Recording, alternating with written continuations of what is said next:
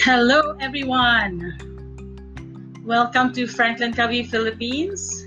My name is Christine Javier, and uh, uh, just to give you a background, um, half of my career I was uh, in the academe as a professor, and half of the other half of the, the career I've had is uh, as a trainer in Franklin Covey, and right now I head the education uh, portion of Franklin Covey. And today, I wanted to share with you something that might help you while we're on extended quarantine. I know that we have about two more weeks with our kids and our families, and something that might help. And um, this is my inspiration for today, and I hope you can read it with me. It says, Sow a thought, reap an action. Sow an action, reap a habit. Sow a habit, reap a character, sow a character, and reap a destiny. And this is from Samuel Smiles. And uh, some of the books that I've read also in preparation for this, and my inspiration for this next uh, 30 minutes, have to do with uh, The Power of Habits by Charles Duhigg and BJ Fogg from Stanford, who wrote Tiny Habits That Change Everything, and Stephen Covey's The Seven Habits of Highly Effective People.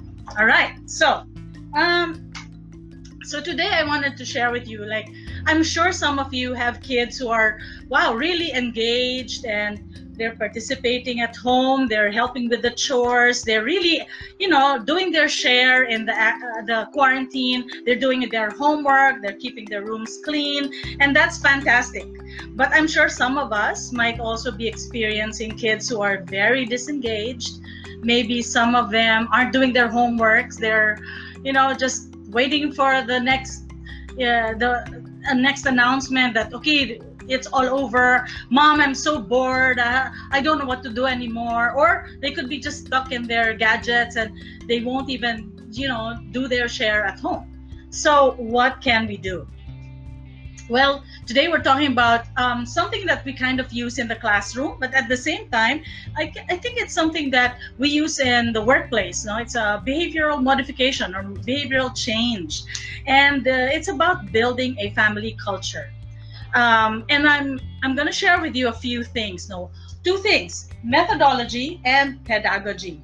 Now, in terms of methodology, well, from the word itself, it's really what you know. How can we do things? Now, so two words that come to mind um, when I say uh, behavior change. It's consistency and constancy. Now, I was looking this up and I said, okay, what's the difference between consistency and constancy? And and from the dictionary and the different uh, places I looked, consistency has to do with a way of doing things. In other words, it's same application to everything that you do. So um, same application also from the ate, from the kuya to the bunso. So everybody has the same uh, rules, maybe, uh, same behavior, same values, and same principles. So um, it, it kind of it kind of establishes fairness at the same time firmness. Firmness. All right. Now um, this is uh, something that can be between parents. You know how sometimes they, they go to mommy and mommy says no, and then daddy says yes. So it's not consistent. Or another one would be rewards or routines. How come ate the eldest, she's not doing anything, but I get all the chores, no? And then she's just playing with her iPad. So there's no consistency there. So you want to be consistent in the rules, in the behavior, in the values and principles. Now, you might say, well, I don't really know what values and principles I want to have in the family. So maybe it's a good time also to do it. You know, write down five to 10 values that are important to you as parents, as families. You might even want to include your children, like ask them, uh, what, what kind of family do you want? You know, what does it mean to be a happy family? And from those words that they write down it could be like a family values. It's the same thing we do in offices when we have core values right? And so everybody works around the same behavior value system and principles. You know when they see something oh that's that's what we like to do in the family. Example would be maybe generosity or um, cleanliness or diligence words that can apply to everyone as well. All right. So this establishes dependability and reliability. Okay. The second word is constancy. And when I when I read about this, it had to do with a never-ending, an unending, steadfast way of doing things. In other words, um, it's regular. It's forming patterns, or another way of saying it, forming habits. So you want them to work to form habits around the principles, behavior principles, values that you've established, and then you can even you know um, write it down as you know, uh, when we are in the kitchen, we do this, we do this, we do this. In the bedroom, we do this, we do this, we do this. So everybody go uh, goes about their day saying, okay, this is what we established as ways of doing things. Uh, mind you, I'm not saying rules or regulations so much, and here's why later on. Not so consistency and constancy. And the second part, constancy, if this is establishing dependability, this one will establish the discipline around it. Constancy. No, it's the habits and practices. Now, you might encounter, you know, your kids not doing things, so you want to be able to correct, right? Now, here we're going to challenge you to a paradigm shift. Why? Because I've heard this time and time and again, you know, when parents want to correct their kids, they'll say, don't do that, you know, um, that's bad, uh, or even go towards judging the child. You are, uh, you know, you're you're lazy. You know, it becomes like a judgment of a person. So it it's behavior that you're correcting. Now that's that's okay. Maybe not only the what, but maybe you can go deeper to the why why do you want the, your child to behave properly? Because we value this or we value that. That gives more meaning to what you're doing. And therefore your your child rearing and your formation at home becomes principle centered. It's not just behavior centered. You're having values and principles behind it. So they go home they go back to their rooms thinking oh mom mom said this because she values this not just the behavior. The other paradigm shift we're going to challenge you with is about controlling in terms of rules. Now, okay to have rules, regulations, you know, uh, don't eat don't eat too much of uh, sweets etc etc but it shouldn't be just that. Because sometimes what happens it's just all the negative things that we point out and we never get to process the child. When i was teaching in in a girls school before one of the things that they would say is teachable moment. And when they're not behaving properly that's a teachable moment. And you want to find okay um, find a way to kind of process the child. What i what i've done in the past even when my siblings were younger and their their children now so i would ask them was that good? Was that bad? What's a better way of doing things? And so they're the ones thinking. And then at the end of the day they'll say oh tita yeah that was not good. So what can you do better? And they, they start bringing out okay i can do this i can do that then yeah go do it so it's it's really commissioning them to do the right thing or in other words from dr covey's words you want to release potential. So not just restrain with rules, but release potential. Okay. Now, if you want to learn more about the habits and principle centered habits, um, we have free content while we're on uh, extended quarantine in the leaderinme.org and this is free. There's there's a lot of cool stuff for kids uh, to do coloring material cartoons even for teenagers to watch. And then you can help process those things. And what's nice about this the the leader in me is it always has a value system principle centered um, values behind every habit that they're talking about Okay, so that's the methodology. That's how we're going to do it. Now, when we talk about pedagogy, that's what do we want to give? How and what? What's the end in mind of a family culture? So here we're saying, and I drew half of the maturity continuum of Dr. Covey. Um, he talks about maturity continuum. Um, that we want to go towards maturity, right?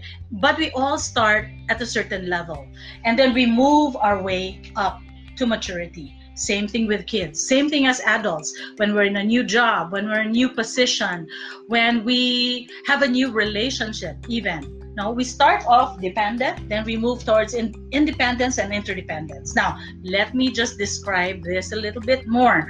Now, when you say dependent uh, behavior or uh, attitude or maturity level, um, it's really the attitude of you. You take care of me.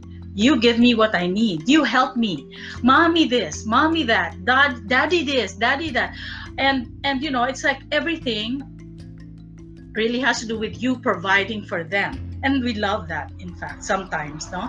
But um, another way of uh, finding out what their behavior is, uh, if it's dependent, is if they complain, if they blame, they point the finger, you, you, it's your fault. Or when they whine, literally have tantrums, that's very dependent behavior. Um, they never take accountability or responsibility, dependent behavior. Now, I mentioned that sometimes we love that. We love our kids depending on us. However, that's the beginning of dysfunction. That's the beginning of the uh, codependent relationship. What we want to do is build them towards independent and interdependent uh, maturity levels. Now, you, towards independent behavior, Dr. Covey says that's the attitude of I. Um, I am responsible.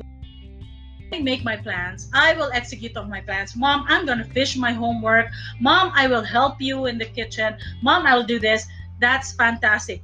That makes a dependable child. That's, you know, you don't even have to say something and they'll find something to do to help out. Now, there's a downside to it though um, they may not be listening, they may not be working well with others because of that independent behavior. They they might also have apathy, right? So what we want to do is kind of um, move them towards interdependence, and that's when you're kind of working at as a family. Now, just a little bit more about independent behavior. The principles that you want to teach when you're talking about independence is responsibility, purpose, focus, integrity. Sa Tagalog, ha, nagutan, magkaroon sila ng hangarin sa buhay at magkaroon sila ng katapatan. So you want, you know, what I say, I'm going to do. So um, those are beginnings of maturity already. However, Dr. Covey says that's not the highest form of maturity. Why? We live in an interdependent world. And therefore, we need, we need habits, skills, practices, principles that help us live in an interdependent world. Now, how do we know that uh, kids are independent, uh, interdependent? This is where you can really say, you know, let's talk about it, let's have a family plan, and they're okay with that. Um, they have courage, they have consideration of each other, they respect each other's viewpoints, they ter- take turns in the remote controls or the video games. Um, and they collaborate with each other. They help each other out. Uh, they find creative ways uh, of you know spending their time together as family. They're not bored. Uh, the principles behind um, interdependence would be abundance. It's you know sit even if you're at home, there's so much you could do. Um, it's empathy, it's listening, really, truly seeking to understand what the other people are. It's even looking beyond beyond your household and seeing, wow, what can we do for others? And I've seen families create masks or you know help out by making uh, creating care packages for the guards outside or the the, the uh, tricycle drivers or even the frontliners. So it's it's really possible. Um, of course, there's respect. There's inclusivity as well. There's no one left behind. Uh, in Tagalog, this would be pakikipagkapwa-tao. This is bayanihan. This is malasakit. Very deep uh, Filipino culture right there. So um, that's interdependence. No? So if right now um, it's Holy Week, and you might have time to kind of reflect. Uh, you might want to think through what kind of family are we really building, and right now as a family, maybe even if we don't have our Holy Week services in the church, we can do it at home and see how we could really form a family culture centered on what is truly important to you, the values and principles that are important to you. Now, I want to end with Simon Sinek's why. Why? Why do you want to do this? You know, this is not the only challenge that your kids are going to be experiencing in their lifetime. It's probably one of the first. And prepare them for that life beyond this. Um, there are going to be crises, challenges in their lives, and you want them to be the kind of people who can really, really um, flourish and survive and, and be their best, no matter what challenges will come their way. That becomes, you know, their their best person, um, their life ready, right? So um, I hope that helped. I hope uh, give us a shout out, maybe a comment, uh, a high five, a, a, thumbs up if that that's something that might help you. And even after um, this short live session, if you think this is going to help a friend, uh, go ahead and share it with them. Um, again, consistency, constancy, and do it over and over again with the same principles and the same practices. And when you correct, release their potential. Our goal interdependence. All right. So thank you guys. Thanks for the time. I hope that. All right. Bye.